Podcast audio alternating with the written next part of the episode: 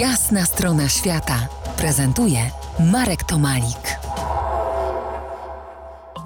Gościem jasnej strony świata Gosia Zdziechowska, polska doktor Doolittle, autorka książki Moi dzicy przyjaciele i wielu innych o zwierzakach dla dzieci. W podróży za zwierzakami, czy raczej do zwierzaków, odwiedziłaś 53 kraje. Niedawno wróciłaś z Boliwii i opiekowałaś się tam osieroconymi niedźwiadkami okularowymi. Skąd te okulary u tak młodych, kilkumiesięcznych osobników?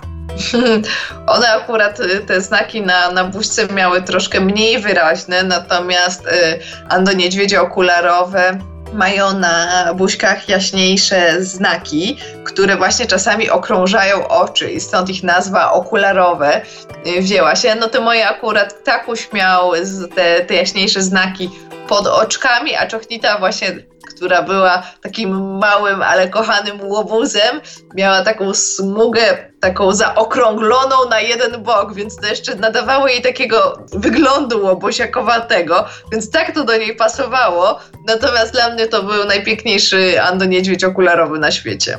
No ale jak przyjechałaś, stan jednego z nich był agonalny. Miał kłopoty tak, z jedzeniem. Y, ja w ośrodku La Sanda Verde w Boliwii byłam już y, trzy razy wcześniej. To był mój czwarty raz, kiedy tam pojechałam. I pojechałam właśnie do tych niedźwiadków, dlatego że dwa dni po tym, jak one trafiły do tego środka, rozmawiałam z właścicielką i od słowa do słowa ona, żebym przyjechała, żebym pomogła się nimi zająć, więc ja zorganizowałam tą podróż bardzo szybko, w ciągu chyba 10 dni czy dwóch tygodni. I w zasadzie zdążyłam w ostatniej chwili chyba, bo, bo Takuś umierał. Takuś był już tak słaby, on nie chciał jeść, wmuszali w niego mleko. W ogóle się nie poruszał, cały czas leżał, spał, w ogóle nie interesował się życiem, niczym. Po prostu był tak słaby, w takiej agonii, że, no, no, że oni się już martwili, że tego niedźwiadka nie da się uratować. Przez pierwsze dwa dni on się do mnie przyzwyczajał. Y, byliśmy po prostu i trzeciego dnia zaczęłam go karmić. I to było. Dwa najtrudniejsze zadania były jedno sprawić, żeby taki zaczął jeść, bo on w ogóle nie chciał jeść sam z siebie. Nie chciał Drugie jeść zadanie... z twojej ręki, ale. Y, ale. Wiesz, ale. On zaczął jeść, on zaczął jeść, ale y, zlizywać mi jedzenie z wargi, dlatego że my próbowaliśmy wszystkiego. To znaczy, oni wcześniej próbowali wszystkiego, nic nie skutkowało. Jak ja przyjechałam po dwóch dniach, zaczęłam próbować ja.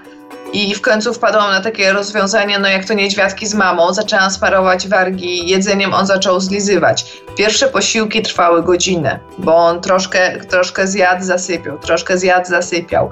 Potem zaczęłam mu dawać jedzenie na palcu, potem z łyżeczki. No i trzeciego dnia, odkąd zaczęłam go karmić, zaczął samodzielnie jeść z miseczki. To było naprawdę wielkie święto. Wszyscy, znaczy w ogóle wielkie święto było, jak on cokolwiek zjadł sam.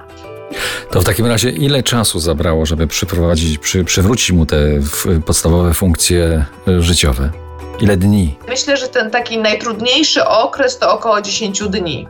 Za kilkanaście minut zmienimy kontynent i podopiecznych ruszymy do RPA zaopiekować się nosorożcem. To jest jasna strona świata w RMS Classic.